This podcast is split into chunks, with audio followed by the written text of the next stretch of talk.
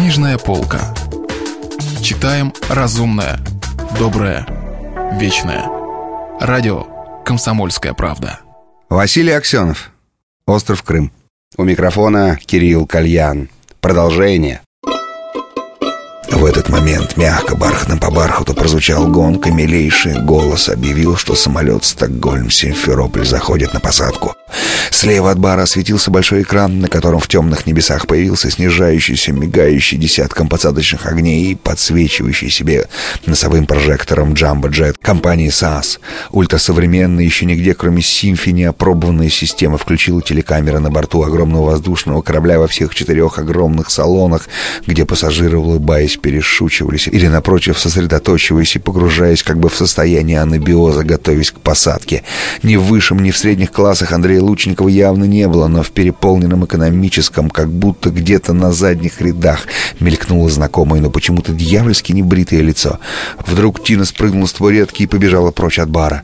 «Тина!» — вскричал испуганный Бакстер и вскочил, простирая руки. Она даже не обернулась. Дело в том, что пока два старых джентльмена разговаривали на политические темы, Таня, Тина, сидя у стойки бара, начала устанавливать невероятный для нее смысл происходящего. Антон и Лидочка несли Руде иногда обменивались репликами по-русски. Ей постепенно стало ясно, кто есть кто и для чего вся эта компания прибыла ночью в Аэросимфи. Длинный парень, который, между прочим, пару раз как бы случайно погладил ее по спине, оказался сыном Андрея. Идиотка с романтическими придыханиями, оказывается, считается невеста Андрея, а высокий седой старик, друг ее сегодняшнего клиента, употребив в сумме это слово, она покрылась испариной. Просто-напросто отец Андрея, тот самый знаменитый Арсений Лучников.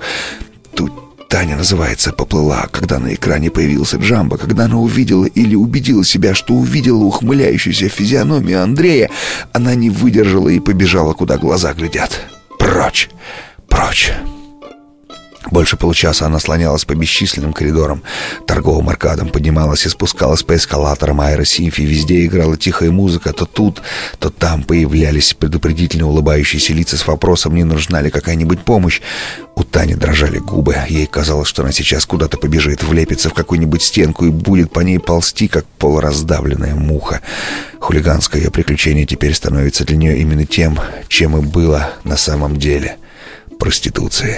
Она отгоняла от себя столь недавние воспоминания, как брал ее этот старик, как он сначала ее раздел и трогал все ее места неторопливо и задумчиво, а потом вдруг совсем по-молодому очень крепко сжал и взял ее, и брал долго и сильно, бормоча какую-то американскую похабщину, которую она, к счастью, не понимала, а потом она отгоняла, отгоняла от себя эти постыдные воспоминания, а потом он ей в любви, видите ли, стал объясняться. Кому? Шлюхи? А потом он еще кое-чего захотел, может быть, ему обезьянью железу трансплантировали. Прочь, прочь эти мерзкие воспоминания. И с лицом искаженным злобой она вошла в открытый и пустой офис Крамия Бэнк и предъявила испуганному молодому клерку чек, подписанный Бакстером. Чек оказался не на три, а на пять тысяч долларов. Щедрая старая горилла. Клерк, преисполненный почтения горилловской подписи, выдал ей крупные хрустящие ассигнации вооруженных сил Юга России. Такую сумму тичи она никогда в руках-то не держала. Вот мое будущее. Шлюхой буду. Только кто мне теперь такие деньги заплатит? По вокзалам буду пробавляться. По сортирным кабинкам. Грязная тварь. Видно, что-то рухнуло во мне сразу. Как когда дала подпись Сергеева. Может быть и раньше, когда суп сбил Андрея. Такие штуки не проходят даром. Какими импульсами, какими рефлексиями не оправдывай свое поведение. Ты просто-напросто наемная стукачкой Грязная шлюха. Ты недостойный стоять рядом с Андреем. Ты не имеешь права и с мужем своим спать. Еще неизвестно, не наградила ли тебя чем-нибудь старая горилла на своей яхте, где весь экипаж так вытягивается, словно она Грейс Келли, а не, прости господи, из приморского кафе. Ты не имеешь права с детьми своими общаться. Ты... Как ты будешь воспитывать своих детей?» Грязное чудовище. Она остановилась возле поста безопасности, где два вооруженных короткими автоматами городовых внимательно наблюдали по телевизору поток пассажиров, вытекающий из брюха скандинавского лайнера прямо на ярко освещенный коридор аэропорта. Городовые вежливо подвинулись, чтобы ей лучше было видно. «Франция, мадам?» — спросил один из них. «Москва», — сказала она. «О, — сказал городовой. «Удрали, сударыня? С какой кстати?» Сердито сказала Таня. «Я в командировке». «Браво, сударыня», — сказал городовой. «Я не одобряю людей, которые удирают из Великого Советского Союза». Второй городовой молча подвинул Тане кресло. Она сразу увидела Андрея, идущего по коридору с зеленым уродливым рюкзаком за плечами. Он был одет во все советское. Хлипкие джинсы из ткани планеты явно с чужой задницы висели мешком. На голове у него красовалась так называемая туристская шапочка, бесформенный комочек белевой ткани с надписью «Ленинград» и с пластмассовым козырьком цвета черничного киселя. Нейлоновая куция телогрейка расстегнута. Из-под нее выглядывает гнуснейшая синтетическая цветастая распашонка. Рыжих его сногсшибательных усов не видно, потому что он весь по глаза зарос густой рыжий с клочками седины щетины. Смеялся веселый как черт, размахивал руками, приветствуя невидимых на экране встречающих своего благородного папеньку, своего красавчика-сыночка, свою романтическую жилистую выдру невесту и должно быть друга дома, американского мерзкого богатея с пересаженной обезьяней предстательной железой. «Не ваш, мэм?» — прервав бесконечное жевание гамма, спросил второй, городовой. Лучников прошел мимо камеры. Таня, не ответив городовому, резко встала, отбросила стул и побежала в конец коридора, где светилась на разных языках надпись «Выход», где чернела «Спасительная» или «Гибельная ночи» медленно передвигались желтые крымские такси марки «Форт Питер». «Почему ты из Стокгольма?» — спросил сын Арсений Николаевич. «Мы ждали тебя из Москвы». Вы не представляете, ребята, какие у меня были приключения на исторической родине. Весело рассказывал Лучников, обнимая за плечи отца и сына, и с некоторым удивлением, но вполне благосклонно, поглядывая на сияющую Лидочку Несельроде. Во-первых, я оборвал хвост, я сквозанул от них с концами. Две недели я мотался по центральным губерниям без какой-нибудь стоящей ксивы в кармане. Все думают, что это невозможно в нашей державе, но это возможно, ребята!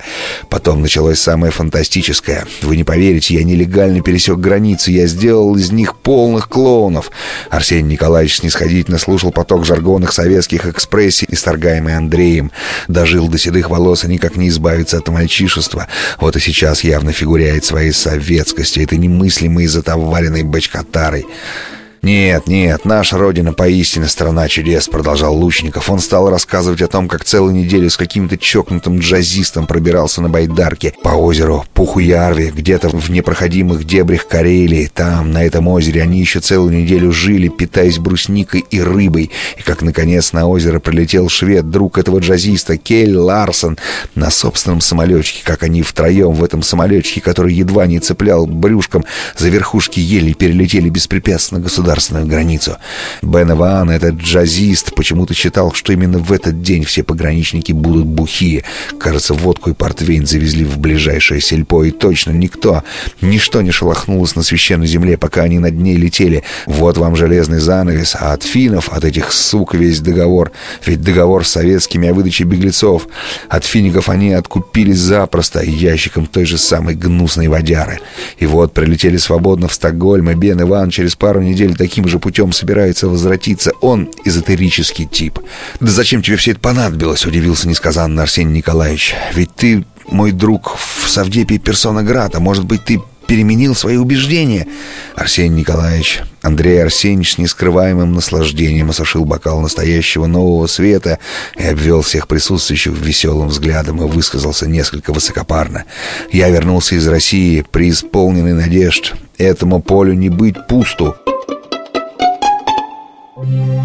Если вы пропустили главу любимого произведения или хотите послушать книгу целиком, добро пожаловать к нам на сайт kp.ru слэш радио раздел «Книжная полка». Книжная полка. Читаем разумное, доброе, вечное.